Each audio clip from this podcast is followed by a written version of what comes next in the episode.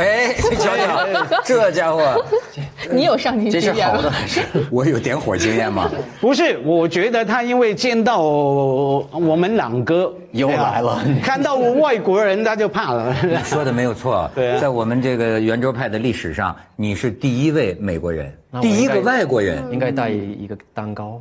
哦，是是给给我过生日，给我过生日吗？哎，罗朗老师，朗哥，对吧？那可不是一般的这个外国人，一般的。你不是你让我想起我小时候的一句话呀，就是脱离了地级趣味的。人一个一个一个美国人，嗯不远万里来到中国，就为了找点好吃的，这是什么精神？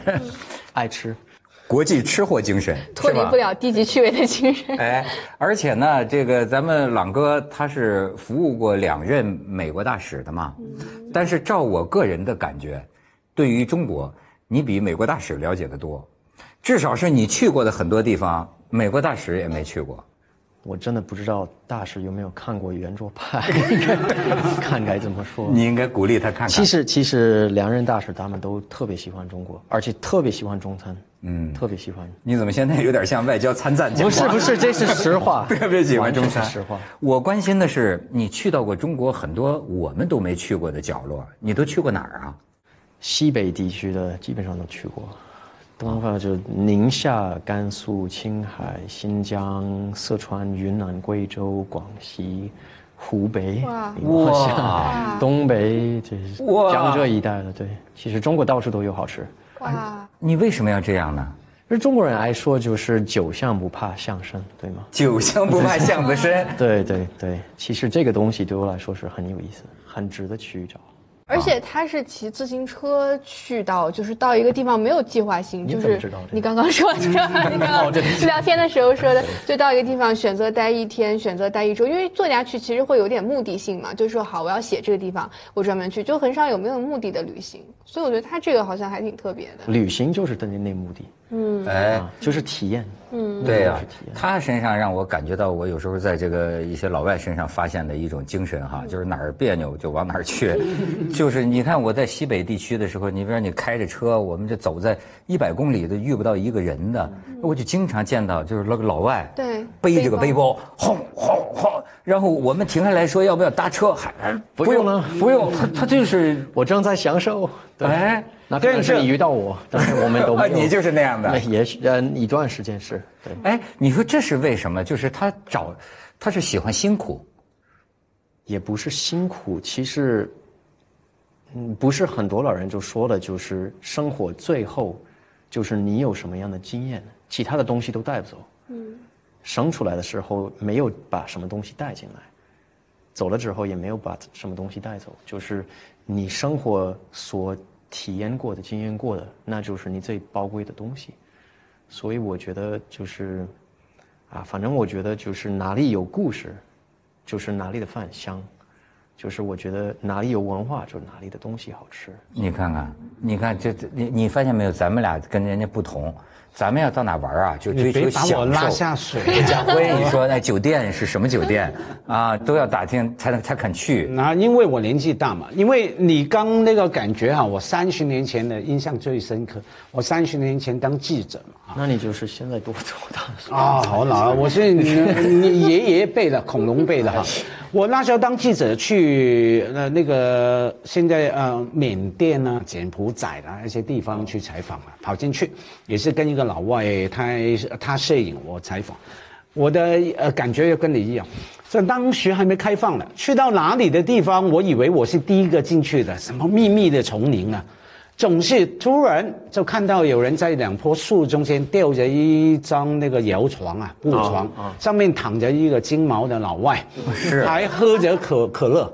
你看到 Hi how you doing？这样，结果这个我就 What are you doing here？然后我他们总是能够用很很奇怪的、很冒险的精神啊，先跑去的，所以这样延续下来。哎，可是公道一点说，现在时代不一样了。坦白说，在欧洲也好，全世界任何角落，你都看到我们华人啊，年轻人啊，也会看到扛着包包，男男女女的去。可是呢，有一个特点，我嗯我不确定美国情况哈，反而是亚洲至少华人啊，这样去探险旅行呢，以女性为多。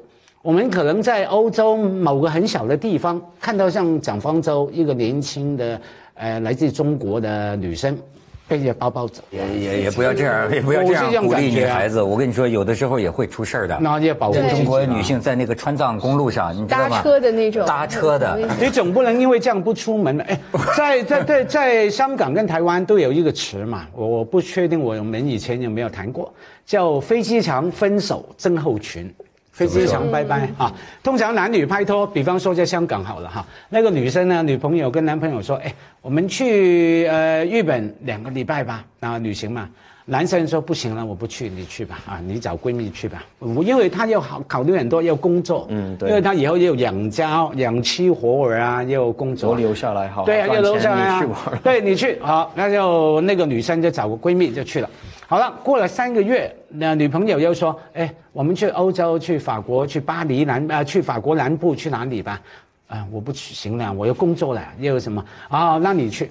然后呢，去了两三次，每一次去了，男朋友送去飞机场，拥抱、亲嘴、告别、哭，然后回来接飞机的啊，接飞机也是，哎呀，好高兴啊，没有亲嘴。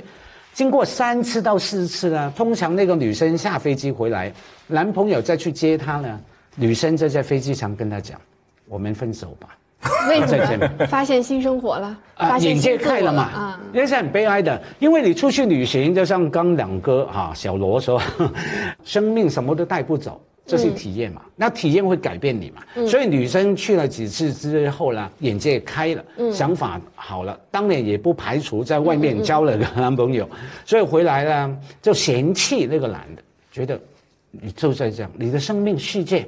就是赚钱，他一直都没变。啊啊，对，没变。然后他不会想想男生赚钱，这是可能补助你旅费什么哈，就就就这样被。但是我觉得还有一点原因，就是我后来觉得大家觉得男的喜欢新鲜感，但我后来其实觉得男的其实都是经验主义者，就男的其实很愿意省事儿的，品牌的忠诚度也很高，但女生其实还是更喜欢新新鲜感。就我我其实，在大学呃在上大学之前到高中毕业那个那个那个暑假，然后我自己去了一些县城，我就有一些特别奇妙的感受，就你会发现这个空间的远近，它会造成一种时间的差距。就你有时候去县城，你觉得他们的娱乐是我们五年前看到的，是的其实你觉得这个爱因斯坦的相对论就有一种特别奇妙和特别文化隐喻上面的体现，就有的或者更偏远的地方，你发现他们那个画报啊、吃的东西啊，就是那个小卖部的品牌是十年前流行过的东西，所以我觉得那个县城的新鲜感是是很强。罗朗，你有这个感觉吗？你到中国乡间去，嗯其实我我也是偏这样的人，就是也不像男男男人是吧？有点 像女人。有人说过，其实我也是 真的吗？就是就是我，但是有一方面，其实人都是有两方面，对吗？啊、我就像我找到一个好吃的地方，我一直都不会变，我就每天就可以去那个地方吃饭。然后偶尔我觉得生活就比较舒服，是那我就可以，我为什么要变？生活就这样就可以了。所以我我去旅游的时候，是因为我了解我自己这一方面，我觉得其实不管你是哪一个国家，你是在哪个家庭长大的，我们都是井底之蛙。你你必须就是除你那个舒服的范围外，哦还是往外去体验一下生活，不一定是你会喜欢。因为我那个时候是我最好的朋友张毅，就是你们那儿湖北人，实验就跟你说的，就是他带路的，他是刚从呃西藏骑自行车回到北京，然后跟我分享这一条路的一些故事，我就觉得 这个是我应该去做的，因为我从来没做过这些，所以我觉得当时在路边睡觉的，就是去一些有一个星期没没冲凉的地方，确实是有各种各样的经验，但是到现在那是我这一辈子最宝贵的一个经验。哎，比如说有什么惊心动魄的，可以跟我们分享的？觉得一一周不洗澡就已经是惊心动魄了。对，其实酸甜苦辣的故事都有。那个时讲一讲候被被那个野狗咬了一口什么的，就确实是有很多啊、当时其实我觉得有意思的也不是那个，对当时我遇到很多人，就是我去看他是做一个什么面，或者是一个一个菜，还是种地，还是我在陕西去给人那个煎羊毛，就说我你可以住在这儿，你帮我们种地，然后剪羊毛的什么，这就是一种交换的。曾经当过别人的这个啊农奴啊，对不是这个劳劳工啊，我说 放羊呢，就是牧民呢，真的。就有一段时间确实是你靠这个换取人家给你提供，反正这个就是一种礼貌，对吗？尊重别人，就说我不是，因为其实这些人就就就到我们家看你一种怪脸他们就会说，其实这个你是哪里人？我美国的，你是一个富裕国家，你看你头发长了就没有修边的那个长胡子了，破烂了一鞋子，你你是一个富裕国家，毛这这有一些人就觉得我是脑子已经已经坏了，就就脑子坏掉了。对，啊就是你你哪儿有进水的，就就这种的问题。然后我就觉得，其实你们这种传统文化，我觉得是值得去了解，值得去保留。而且我听说你还在成都呃就开起餐馆来了。嗯，做了一一些私饭，就是接待朋友吃饭的那种。我觉得成都生活节奏确实挺慢的，他们就当一个群体来说，就是集体的思想就是享受生活，嗯，喝个普洱茶，修长城，对吧？就是打打麻将对，啊，就是就是这种的有茶馆，这个就是他们当地人文化一部分的。成都很好玩啊！我对成都最感兴趣，呃，最印象最深刻的是什么啊、呃打麻将。刚刚你说什么这长城修修？听修听到那就是你走修那个小胡同那那我不会我不会。那，打麻将那个我他们打法又跟我们广州、广东、香港不一样啊。他们还有个名堂叫什么“血战到底”。血战到底。对，呃反正就谁糊了吃了就要站起来的，让给另外的人打。我我们平常是输了，输家都像玩游戏嘛，输的人起来嘛，不是赢的人起来，然后就打，又让输的人一直坚持到他自己放弃了，才准才准结束了啊！我到成都就被。被人家抓去下抓下去打，我就做了八个，我做了八小时啊，因为我都输嘛，不准我起来嘛，然后所以去哪种城市，方舟刚说那个时间空间的感，我也很强烈。对我第一个我不我不太喜欢到大陆，我呃比较三四线城市，理由很简单，他们听不懂我的普通话，很奇怪。对呀、你的语言跟他们，他讲的比我好。你比如说你到那些西北、西南地区，嗯，你跟他们沟通有发生什么故事吗？有一些地方他们不会讲普通话，呃，有一点难。就是到时候我就去找一个人会讲一点普通话，然后我说我我要表达就是这个意思，你给我记下来。就像就说新疆那个地方，我要去那边了解他们的拉条子、馕什么的。当时我就问到，就是老城区最传统就是被人穿的就说哦，这个地方这小铺子的馕最好吃，嗯，然后我就要过去看看呢。他说你不能动手，你不能就进门学习这个东西。我在他门口站了差不多一个月的时间，每一天就站在那儿，哎呦然后让他们就学那个维吾尔语，就写了我是一个厨师，我想了解，我很尊重你这个。你这个手艺，我想了解这个东西，我想学习，然后我就 我就这样就站在门口，到时候最后他让我进那个店里学一天一天的时间。哎呦，其实沟通沟通有很多方法可以。没没有这就像过去这个学学武学学武功、对对学学武学武功的徒弟，在师傅门口跪一个星期，跪跪一个月那啊。那朗哥下回高科技一点，拿个翻译笔，我要学厨艺，然后翻译为现在都有这个软件哦，对啊，像我去内地很多地方，他们听不懂我普通话，所以为什么我们有软件可以把呃语言翻译为英文、法文、日文，什么都有嘛？没办法把我的港普翻译为港普，呃，上海话、什么成都话、四川话、其实鸡湖南话。鸡同鸭讲也很有意思。那 那会会麻烦。像其实我刚想说的，那个时空的感觉，像我去一些三四线城市的时候哈，看演唱会还说，哎，你香港来的啊，我太高兴了，明天去看演唱会。我说谁呢？我以为是什么张学友啊、张惠妹，他说费翔。费翔爷，我说不是七十多岁了吗？哎，有个定律啊，有个定律就是说，在香港、台湾以前很红的歌星前辈们，慢慢年纪大了嘛，慢慢不红。可是呢，一直往西走，往西走之后，还是有他们的市场啊。所以费翔先生还能在那边开演唱会。，所以说我现在也觉得，我们也得想一想，一为什么把这个罗朗请来啊？就是他去过那么多的呃二三四五七八线城市，对吧？其实我们现在也要打开那儿的市场，但是你打开那儿的市场，你先要了解那儿的市场。嗯，所以你看，我有一个数据，为什么我觉得罗朗去过的地方，可能比我们这个中国人对中国的了解啊还立体？因为呢，现在都讲北上广，嗯，你知道北上广的面积占全中国的面积百分之零点三三，嗯。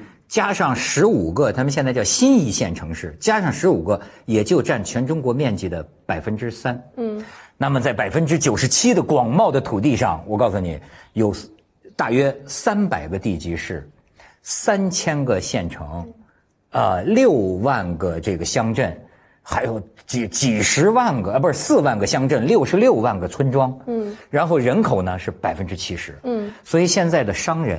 做买卖的人，你要能把买卖做到这个市场，嗯，下沉到这个市场，那不得了了，对，对吧？对。就像我有的时候，我真的觉得那个北上广其实就像是，就像是盆景一样，而且我们都生活在自己讯息的同温层。你大家朋友圈每天都是啊焦虑九九六，但是如果你换一个地方，其实你在县城，它没有没有这种问题。然后我我最近开始看快手了，就是我很喜欢看快手，因为因为我最近看了一个新闻，就是快手上面有一个人，他花了三年的时间造了一个飞机，虽然只是一个飞机的模型，就是一个 A 三二零的一个模型，造了三年，就是他把那个整个过程。每天直播他造飞机的过程，然后你说他会为九九六这个焦虑吗？他就不会，他在做一个特别有梦想、特别浪漫的事情。所以有的时候觉得，是不是这个文艺工作者应该把目光啊和这个好奇心转向县城，好像那比城市生活更丰富一些。对，但是呢，你跟他们还是不是在一个状态？嗯，现在就是说，叫呃一线大城市是江湖，嗯，二三四五线城市是道场。你知道道场什么？就修行。其实你的生活方式有点像找体验，有点像修行。所以他们觉得这个这个很很倒错。就有一个心理学家马斯洛，那美国人怎么讲马斯洛？马斯洛，马斯洛，马斯对吧？马斯洛，他那么他讲的是什么？人呢，先满足了生存，嗯嗯，然后再寻求精神的满足，对吗？可是中国现在有一个什么奇观呢？就是北上广的这个。大城市的年轻人，你看他们下的那个软件，比如说滴滴啊，或者什么，都是呃我的工具，外卖啊，让我节省时间，让我能够更快的挣挣到钱。反而他们是在忙着生存。那倒是三四线的呢，他们又这个慢生活呀，他暴露出就对他来说，他下载快手啊，呃，还有一些那个什么抖音呐。这特别火呀！这对他来说需要满足的，反倒是时间需要消磨，反倒是这个精神世界的这个需要填补，需要有娱乐来填补。嗯，你看这个东西，它是不是有意思啊？之前人都认为，你要到一个一线城市，就是北上广这个地方才可以发展的一个北上都钱都花光，对，基本上是。对，因为这三个城市我都住过，嗯，所以我可以这么说，就是。原来是这么一个想法，就是如果你要走到最顶级的一个职业的水平，你必须得去这些地方发展，要么是这样，要么是这样，只有这两个选择。但是现在就是科技方面，就是像我们所谓的软件，就是让原来远方的东西靠近一点，而且你不用去找它，它是可以去找你，都是连接、连通的，对吗？我觉得就是看看你要寻找，就是寻找什么样的生活。你追的东西是什么？哎，我问你哈，就是你比如说，他他实际上现在啊，这个是个全球性的趋势，嗯，逃离伦敦，逃离纽约，就是因为大城市呃生活压力太大了。可是他们讲呢，这里边呃欧美和中国还有一个不同，比如对于欧美来说，我如果从大城市选择去一个乡镇去生活，这不代表我的。社会地位或者社会层级的下降，嗯，对吧？这贵族，英国贵族到哪儿，在村里他也是贵族，对吧？其实我觉得，怎么说，就是这山望着望着那山高，这话都会说。就是就是我我觉得，哎，我这个地方就是永远永远没有出去过，那些都是很光亮的，就是很值钱，就是很值得我去追、去了解、去碰一下。但是到时候你去到那个地方，你就会发现这个和我想象是不一样的。反正我只能说是大城市，我不是特别适合住这些地，长期住这些地，因为我觉得生活的节奏太快，真的太快。我我觉得我想享受我的生活每一分钟，不但是我洗衣服也好，还是什么，偶尔我就会选择。其实我我的生活也忙，我会选择自己用手洗什么东西，还是不要用电脑还是手机写一点东西，就是用纸和笔，因为我就是想要享受这个过程。我觉得这就是生活一部分，我不要离它太远。不管是这个科技是发展的多厉害，但是这个不太一样。你比如说这个，呃，有一个诺贝尔奖获得者经济学家叫什么卢卡斯啊，他讲一句话，他也挺有意思。他说那个，如果不是为了跟人在一起，为什么要承受曼哈顿的高房价？嗯，那么。你看，你像你讲说，现在大城市人都是孤岛，对。可是实际上，你们为什么你们不还是往里，你你要往这里挤呀？比如说，我认识很多的年轻人，他们都有一个开文艺青年都有开一个小书店的梦，就觉得因为大房大城市它的这个房价也很贵，然后地段也很高，也生活节奏也也快，觉得承受不了一个小书店的梦，到三四线城市开个小书店，然后那个地方政府也给很好的补贴，因为觉得是文化产业，但是开不下去的，就是它没有一个人群的集群效应，包括他们也。受不了这个，这个小城市的人际关系，然后人和人之间的那种密集的程度和相互之间的打量、审视、追问和亲戚之间的相处，所以他们最后又逃回去了。所以还是就是你你问的那个问题，看就是你想要过什么样的生活。就换一个问题，就是说，如果你知道没有人会看你的书，永远不会看到你写的字，你还会写吗？不写，你不会写对吗？不会写，因为艺术就是需要一个观众。嗯。就是会享受你的东西，比如说我，如果我今天早上我在设计一些新的菜，就是那个我们的那个小小饭馆，我就在自己问自己：如果没有人会吃到这个东西，你会摆盘这么精致，还是你会摆盘的风格是一样吗？还是你就会注意做好吃，因为你自己爱吃，你自己要生存。如果是全世界我只有我唯一的人，我一个人很孤独，我会怎么样过日子？这应该就是。最淳朴的一个一一个思路嘛，对，这就是城市的人的魅力嘛，哈。我告诉你一个例子哈，大概 许多年前哈，台湾有个做二十年前啊，做电脑大企业哈，大企业家赚很多钱然后呢，他回到他的故乡，在大陆叫黄黄杨村哈。开展了一个工程，他在那边，他爸妈的故乡是吧？投下很多钱，那地方很穷啊。他说要干什么呢？嗯，这么穷呢？因为那些小孩成长过程看不到世界，要去北上广打工，离开家里等等哈。所以呢，我做什么呢？我是搞电脑的，然后我有钱，deep pocket，口袋够深，然后丢钱上来，我要这里就千香万财哈，你们不用出去。每个家庭每个小孩一个电脑，而且连接网络连接了，把世界的窗户打开，怎么过来，让你们在那边也可以学习上班哈，很大的计划。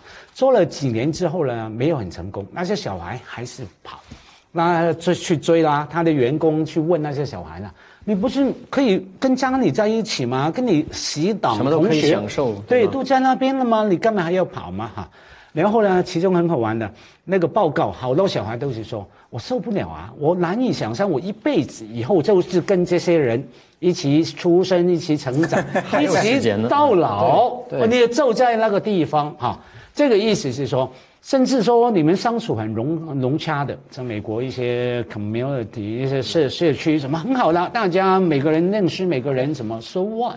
我一辈子就跟你们在一起啊。不是说你们是不好，没有新鲜感，对吗？是不是不好？是不够啊！我的生命还有更多的追求。所以刚文涛说，我们要什么下沉啊？怎么开拓？好，你有你的路向，可是我觉得我们要更有大志，我们要国际化。以后圆桌拍改哦，英文版、日文版、法文版。你要这么想呢，往外打，我们的命运就真的下沉了，来死亡了。我连外语都不哎，我也算是跟上潮流。所以说，我觉得你看，咱们为什么找找罗朗啊？我明白了，就刚才我们说的这两种啊，有一个概念啊，叫异乡人呐。其实你看啊，他反倒像是陶渊明。陶渊明，你知道是谁吧？他反倒像是陶渊。你知道这里面有一个啊。好像我们现在呃生活在大城市的人，呃，像他如果到西北还是到西南，其实你反倒能观察到比如说是这个“爱爱远人村”呐，“依依墟里烟”呐，什么“久在樊笼里啊，复得返自然，回归自然”。陶渊明呢，实际上是个做官的，对，他到了农村，他能带着纽约人的眼光来享受到这个。可是呢，在那个地方的人看不到他们是不自觉的。我们还是想象着，呃，到乡村去，他们应该穿着这个蓝布的朴素的这个朴素的民族服装麻质的 民族服装。可是实际上他们已经变了。我去贵州，好，你知道，呃，其实你也很为那里的人民高兴，因为发展旅游业，他们日子不用那么苦了。嗯，是。但是呢，他们也改变了他们的生活。他们的生活是一个村儿的演员，你知道吗？我记得我们一个团去，导游提前在车上就跟那边打电话，然后那边村里说：“哎，旅游团要来了！”好家伙，家家 家家户户开始化妆。是都有那个粉墨登场，啪啪。他平常不穿民族服装，嗯，然后你知道吗？我一我们一到村口，我一看，一帮黑就是脸画黑了的兄弟姐妹啊，哗去接待你的啊就来了，然后啊，就是跳着舞拉把你拉到他的家里，然后就让你感受他们的对生活。可是等我们走了之后呢，还人家回到卸了妆，该干什么干什么。是因为这个有一个代表性，是因为就就比如说有人过来你家，你会给他什么东西？你会铺出来就最好吃的东西，没人会去你家，然后你就说这是我们普遍的东西，这是我们刚从地里挖出来的那个白菜，享受，好好享受，好好哥哥。没有人会这样给你给你解答。重点是不确定那是最好的，可是他是觉得那是理想来看的。最符合期待的。好多年前在《New York Times》的《纽约时报》有个漫画，我印象很深刻，就是这样，很简单的漫画，要在一个原始部落哈、呃，那些土著哈、原住民都在那边，其实都喝着可乐，看着电视，听着收音机。然后第二张漫画就是有人用望远镜看到，诶，有条船来，马上就告诉他的同伴们，哎，美国人类学家来了，赶快。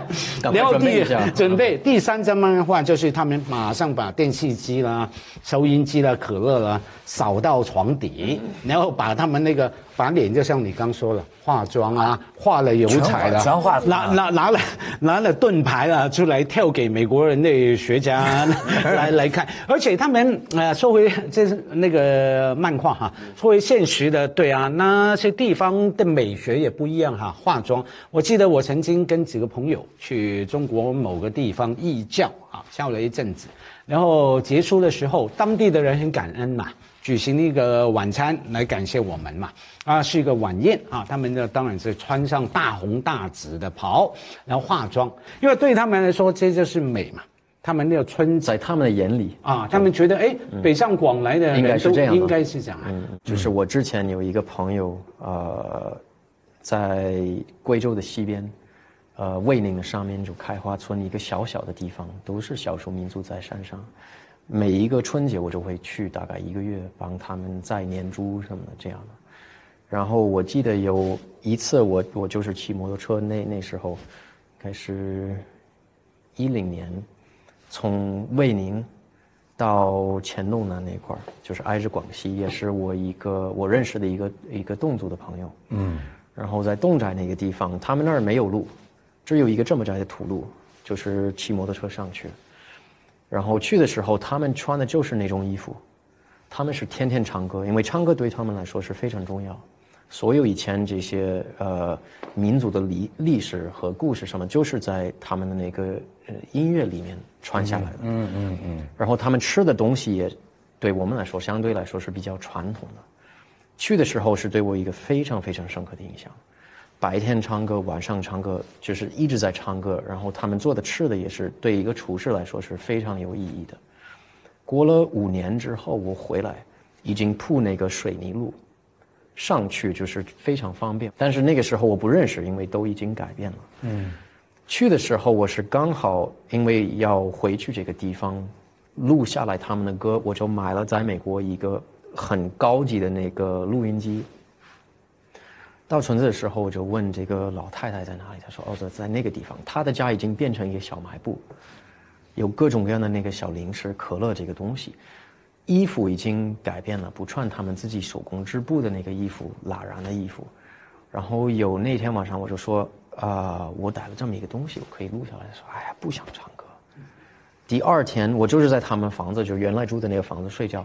第二天早上就是这个旅游团有那个面包车一个一个来，孩子都准备好穿他们的传统民族的衣服过来唱歌，他们就是在家家户户的家，他们准备点东西，吃个饭，他们就参观一下那个小寨子，然后就走了。当时我我想到一年以前的那个去宁夏骑自行车的一个经验，就是我看你一种鸟叫画眉，画眉就是对，画眉就能唱歌，很漂亮的。对，然后当时我看它在一个笼子，就是人有遛鸟的那个那那个习惯，然后那个鸟就开始唱，我就录下来，用手机录下来。后来我在想，就是你越好，你越美，我们就要把你藏起来，关起来在，在一个笼子。我也是人，我也想发展，我也想看电视剧，我也想吃这么多的好吃的东西。对他这个比喻特别好。哎，这就好比说，刚才咱们聊天，呃，他是出生在德克萨斯，对吧？嗯对那么，如果我们去德克萨斯，我可能会问你的父亲，会你们牛仔裤，对，牛牛仔裤，你穿你个牛仔裤，看你的那个 six shooter，你带我出去打一点电影里面的对对。那德克萨斯还是这样吗？其实有一些地方是这样的，但是这个你看，就是在中国旅游景点发展的也是这么一个思想。就比如说，很多外国人也也爱学功夫还是什么，他说：“哎呀，我要去中国。”然后哎，你到了上海的时候，你们那个那个那个衣服不是有那种扣子吗？那对襟儿的去去哪里去哪里学那个那个武术吗？他说：“你去河南少林寺，你可能去看到了，这里没有。”那你们那个炒饭啊，你面点就是他认为就是在他的脑子里，人就是这么定的，人应该是长得是这样的，刻板印象。他们应该是怎么怎么做，每一天的生活习惯应该是怎样的。像德州人不是连睡裤都是牛仔裤吗？不是啊，我还你去那边去找吧所以你看，这老罗他还是咏春高手呢，你知道吗？他当年到中国学看得出来学学咏春。但是佳慧，你觉不觉得他刚才讲的，哎，确实现在就是一个全球联合国应该研究研究咱们这个话题。咱这个节目真能上联合国，这是个联合国性质的问题。就是说，也许到最后某种民族文化，就像这个画眉一样，如果你要让它存在。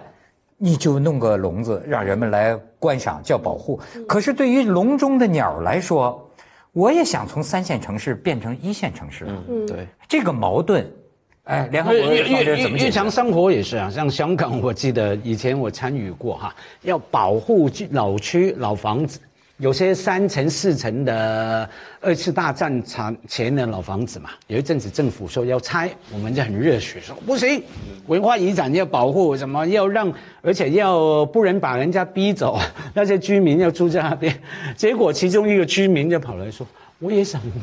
住坐电梯的那个大楼，你干嘛一定要保护着我，逼我在每天走楼梯走四层呢这样？所以是不是说？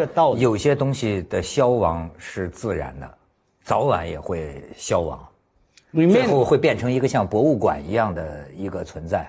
其实博物馆是很有意思，但是你想住博物馆吗？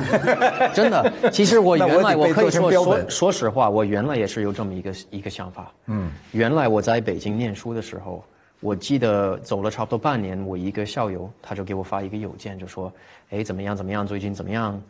像这样呢，你那个朋友做什么呢？然后我们的食堂饭还是一样难吃，什么什么这样。”然后他说：“哦，对了，那个雍和宫那边，你以前特别喜欢穿的那个胡同都都被拆了。”然后我很难过，我就觉得，哎，这么漂亮，因为确实中国人不是觉得外国人都喜欢去看胡同什么，就想住一个四合院吗？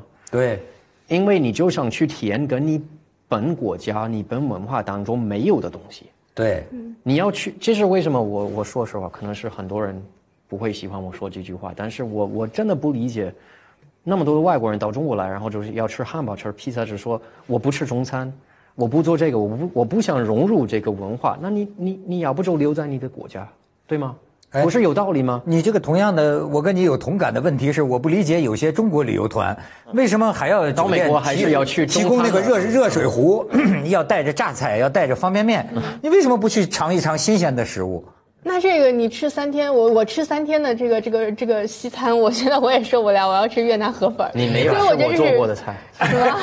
对 对。但是我觉得刚刚他说的，其实也是我一直特别特别大的一个困扰，把人家当成一种景观式的东西，然后你自己回到城里，然后展示一下你跟他们的生活，又离开了，只是把他人的生活当做是一种景观。就是我一直都觉得这是一个特别特别大的一个。一个一个悖论，包括我后来其实觉得这是因为城市生活太。真的是太没意思了，或者说太同质化了。就我听到无数的作家跟我说说说城市无故事，你知道，就是因为觉得城市是没有故事的，它只能记录人的生活某个片段。但如果你要找戏剧性的、永恒的、有特色的东西，你就只能去这个县城、乡村、少数民族。但是你去，你又把别人变成一种景观，并且希望别人永远这样。我觉得这是一个永恒的矛盾，我也不知道该矛盾，不知道该怎么解释。你比如说，这所以我就那个开始解释了这个，就是罗朗一开头。他是，其实你还是没有融入当地社会，没错。实际上，在人家眼里，你还是个老外。对。所以你的乐趣也就在这儿。就像比如说，我也可以到欧洲的一个乡村住一个月，没有问题。但是一辈子呢？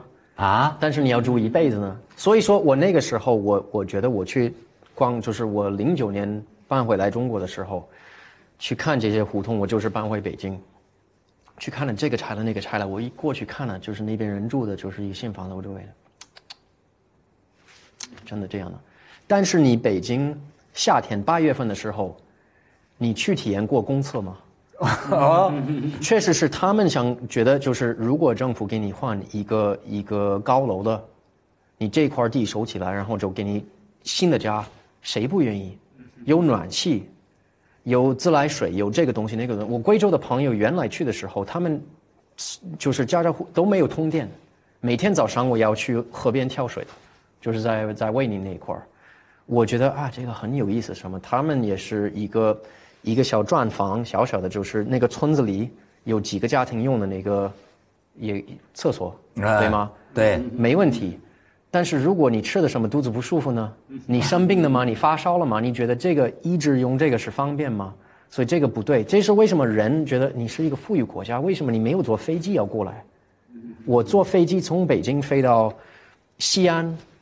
那中间呢？那么那么快就几个小时就可以，你错你一切你都错过。如果我要去旅游，我要真正的了解这些人是怎么过日子，这些人是怎么生存，这些人的每一天的那个那个生活习惯是什么，他们怎么生活，这个对我来说才算是旅游。而且是为什么？基本上所有的朋友都不愿意跟我一起去旅游。我说我要去旅游，就是要去三个月，不是我去巴厘岛一个星期，还是我去日本五天？我对我来说这个没意义。我不会去光光光啊！对，确他确实啊，就能体验到。你比如说，我是觉得好多啊，你想不到的。比方说，我去过那个秦岭，他们带我去秦岭的一个大山里，嗯，有这么一个县城，陕南那边的。呃，对，陕南，对对对，陕南秦岭。哎，你一去，你想不到啊，你要走很远的山路，但是你一到了那个地方，其实要不说真的啊，这个咱们中国这个经济起飞啊，有的时候你真是看看这个，你想不到有一个这么发达的，突然有这个这么发达的一个一个县城，但是那个你要走很远的山山路进去，但是呢，你看你一去，那是个羌族的呃一个自治县呀，还是一个什么？对。好，我一看就是也是我们那个一进门口，大街上都摆着那个火盆儿，全是叫跳锅庄舞。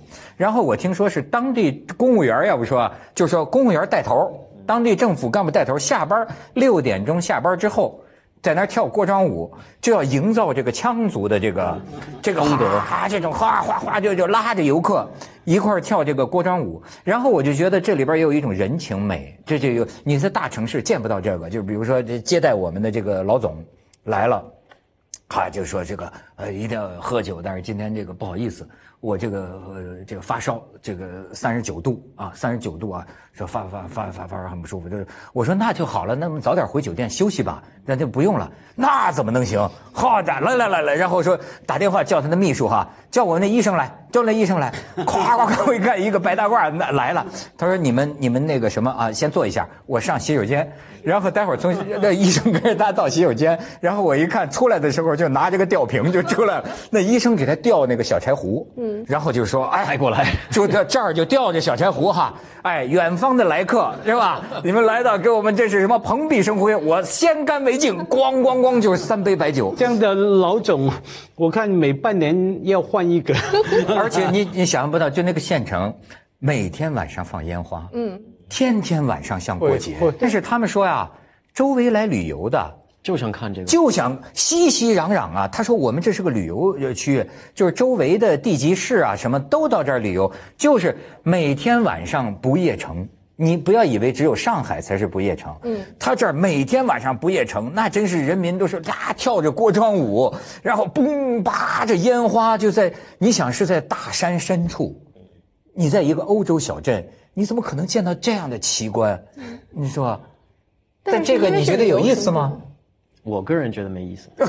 为什么？我觉得挺有意思的。我觉得他就是想，你看，他还是想找那个原始。是的，所以我觉得我当时去旅游，就是其实我认为最难的是我我知道我脑子里就是在我影响当中，我想象中的想去看的什么，就像青灵山的那个时候，我记得从小时候我看窑洞呢，就是有这些黄土高原，住在这么一个没有绿草的一个地方，然后就是有小米，有那个。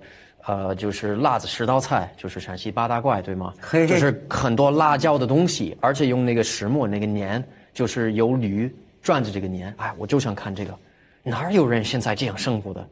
我非要就去去看那些这些老老头戴那些白毛巾儿的那，我我真的想去找这种的，因为我从小就看到这个，必须还有存在。问题在哪里？你怎么去找？如果你在网上能搜到这个东西，那肯定是已经变味儿了。啊，如果你搜不到的，也不一定存在，你也不知道怎么走，所以你就是必须得走一步看一步，走一步看一步。你就是走这个地方就就就问你这里当地有什么特色，不是你宣传出来就是兰州拉面还是什么，都是你这个当地哦，我们有一个这个小菜，每一家他们都会做这个盐菜还是鲜菜还是泡菜什么，你可以通过这个，然后看在哪个菜哪个盘子上的东西，运用这个东西这个原材料，然后你就说哦这个什么菜。哦，这个叫这个菜是这个地方离这几百公里，那你就会去那个地方。然后就像你说跳舞的，我还记得青海，我去一个地方，原来是我没有目的性要去，我本来就不知道这个地地方存在。一下那个就是把自行车推进去的，然后在一个广场特别小，就是一条路的一个一个小小宅子。快下太阳的时候，就是每一个人在那个广场就会牵着手就跳。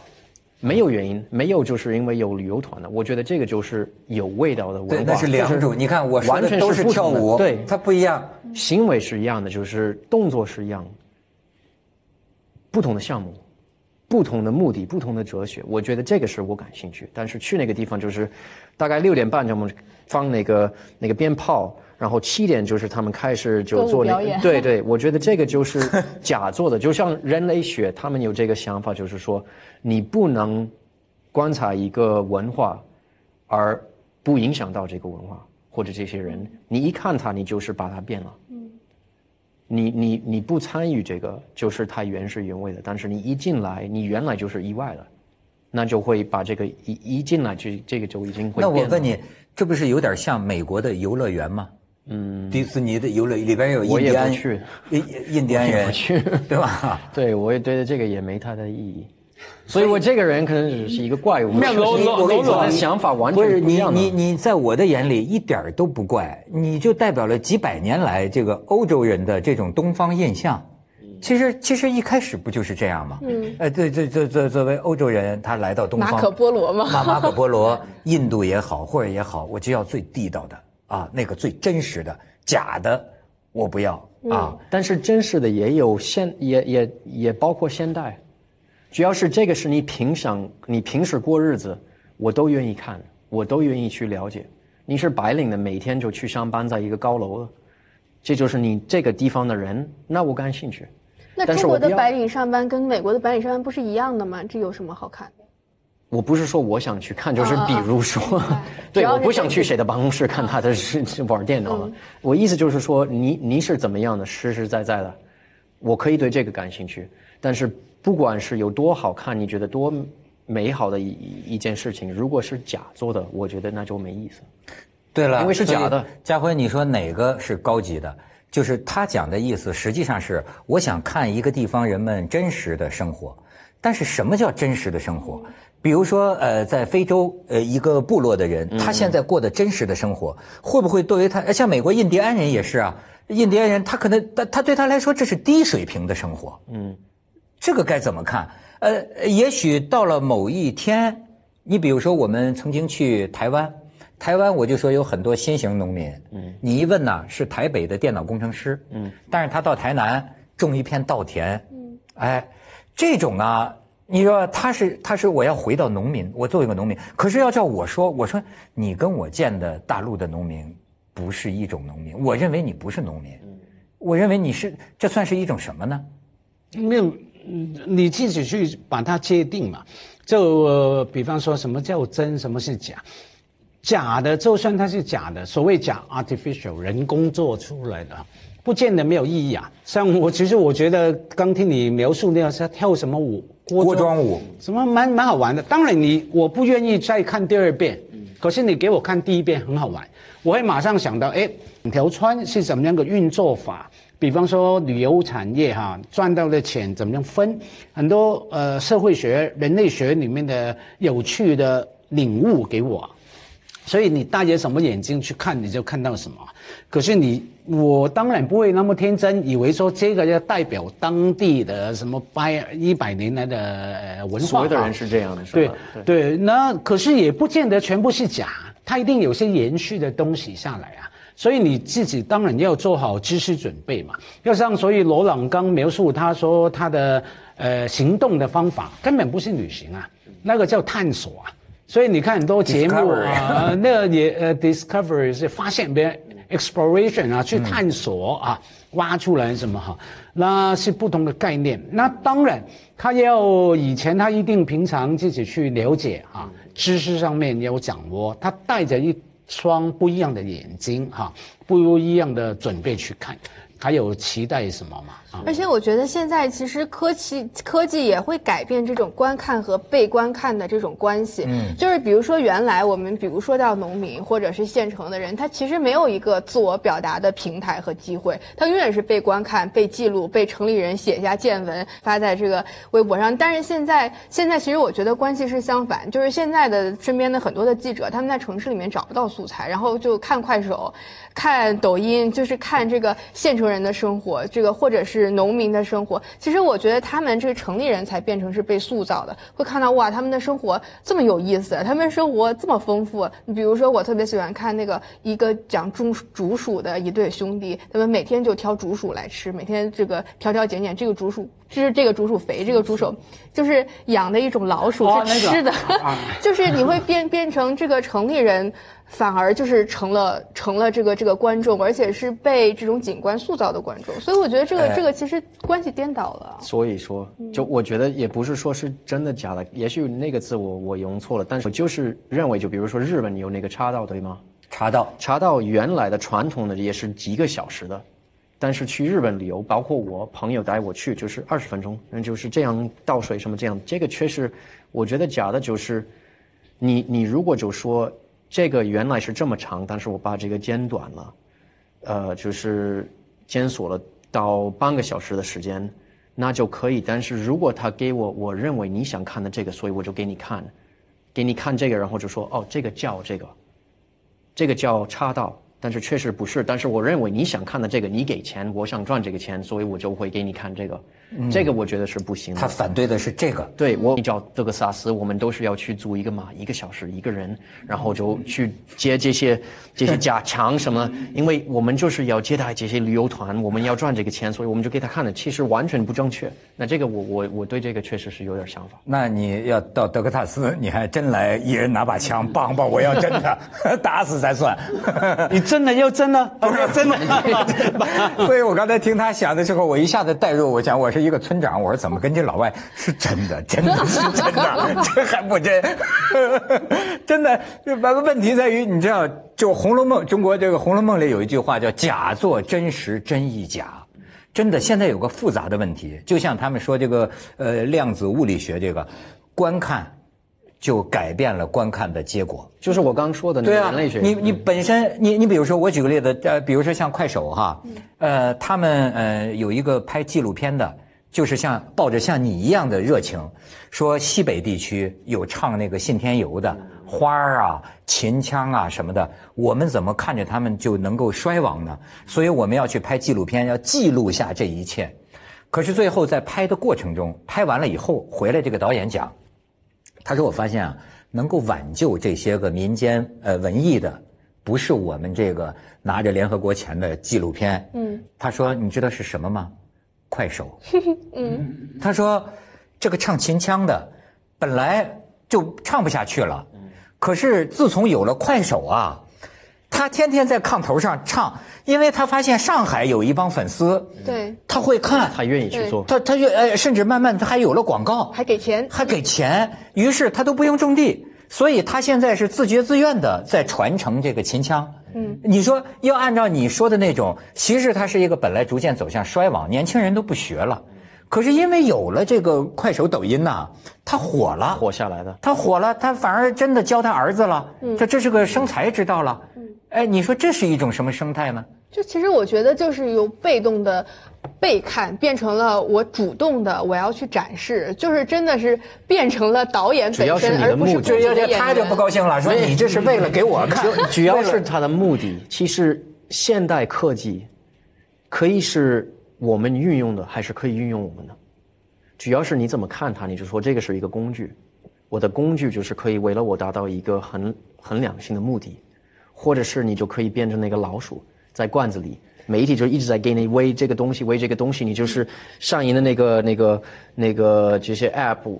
抖音还是微博还是 Facebook 还是什么东西 YouTube 你就是一直都离不开它。你你以为生活就是在这里面的？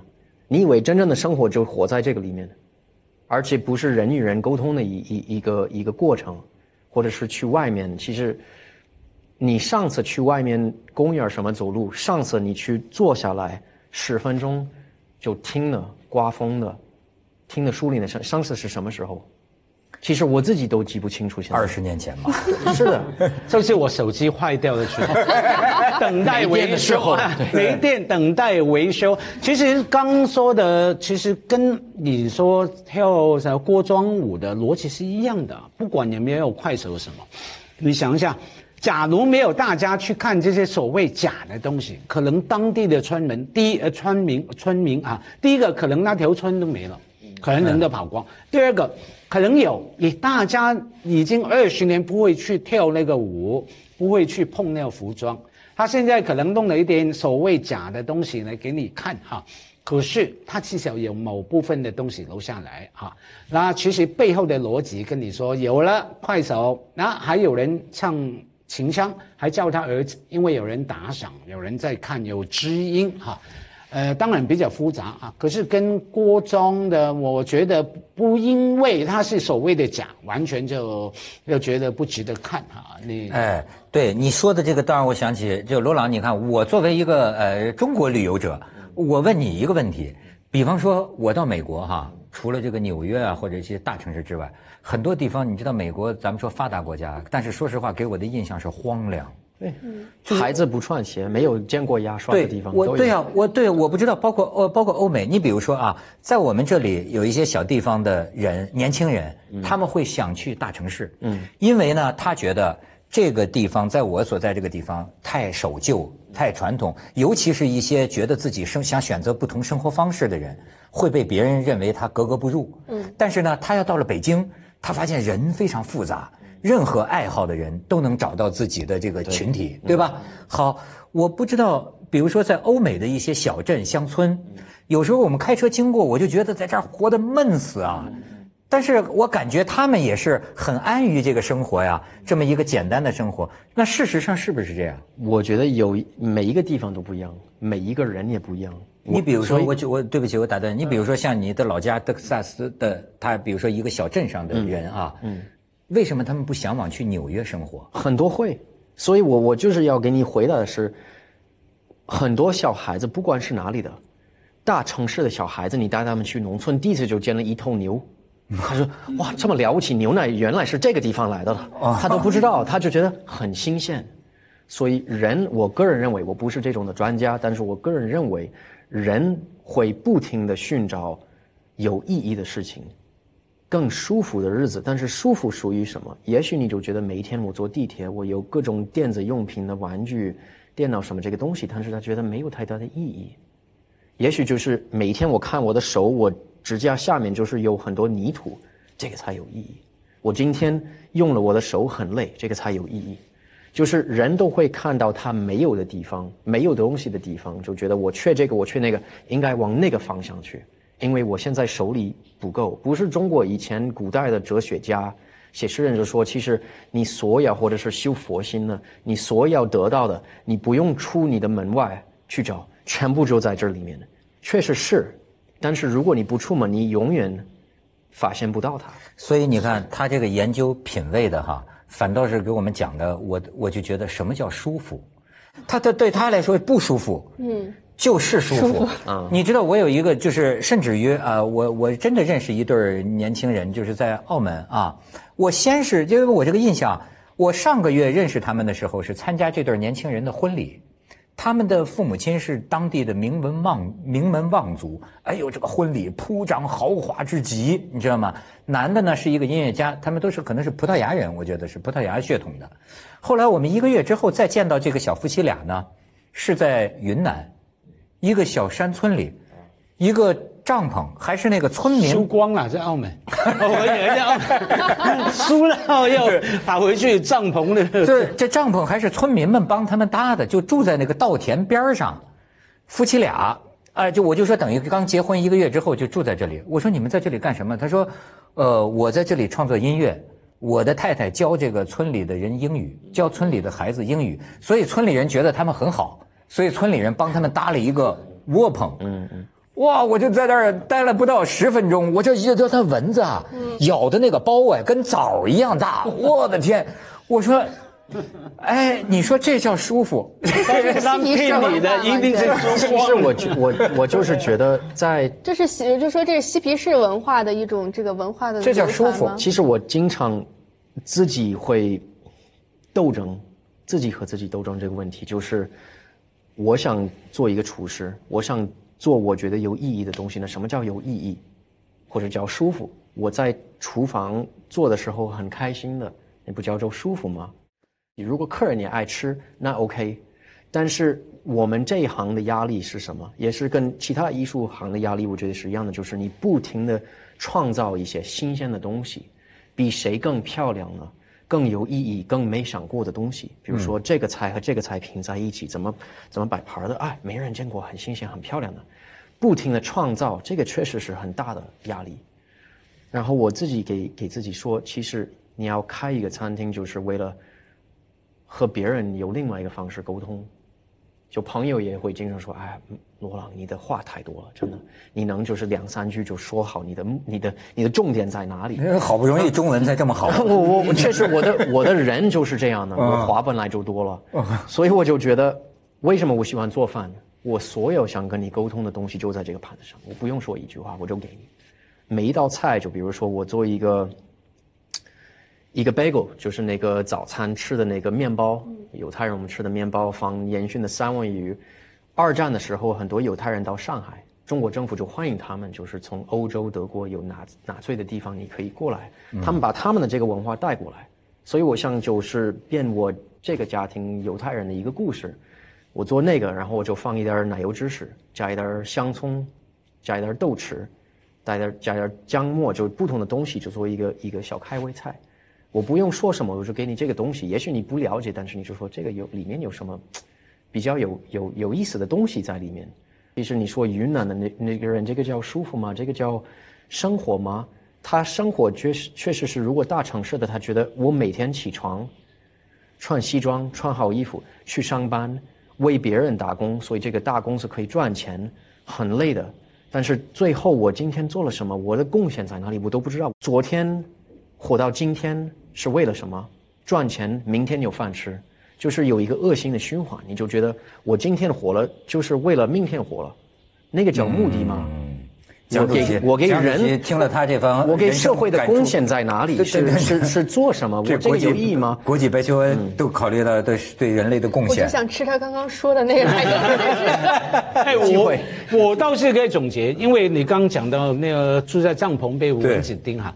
我听完小罗这样说哈，这舒服不是不重要啊。比方说，你问那一对夫妻，他一定说不舒服啊，被被叮不舒服，呃，一定不舒服。问题是舒服重要，可是意义比舒服更重要。是的，可能更能够用咱们中国人的说法，安身立命嘛。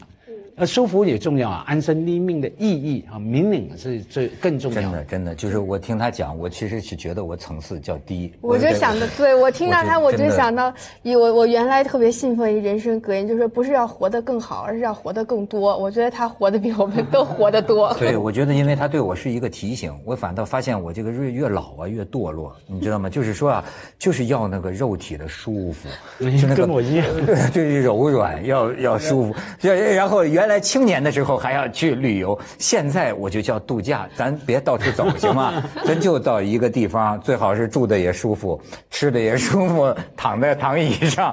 就是，但是后来我发现啊，这真是一种呃，也我听了他说，我意识到这是一种堕落。你一直要这样沉下去啊，最后还是活在一个 animal 的这个这个，对吧？就是到最后越来越生理了，甜的、香的、软的。老这样没有出路的，是吧？我们还是，所以我们一起打进好莱坞。对对对对，要要打进好莱坞，不能下沉，不能下沉，还是不能下沉。谢谢谢谢。进军美国。对对对，我们还是要升华，要要升华，要向向罗老学习。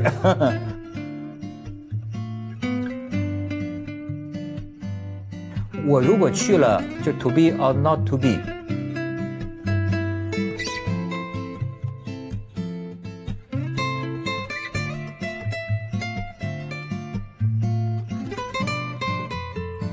辣子十道菜，就是陕西八大怪，对吗？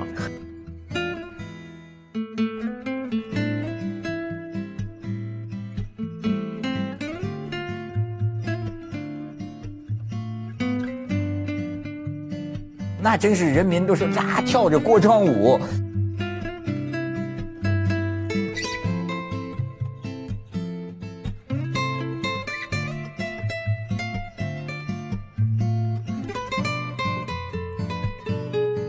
西北地区有唱那个信天游的花儿啊、秦腔啊什么的。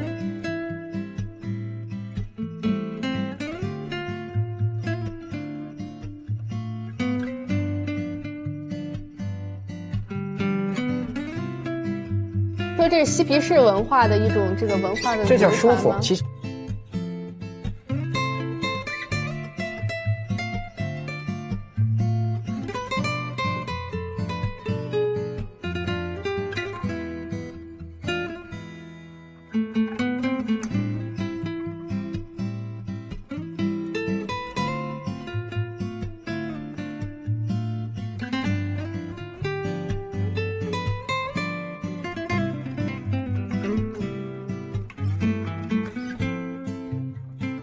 这世界很酷。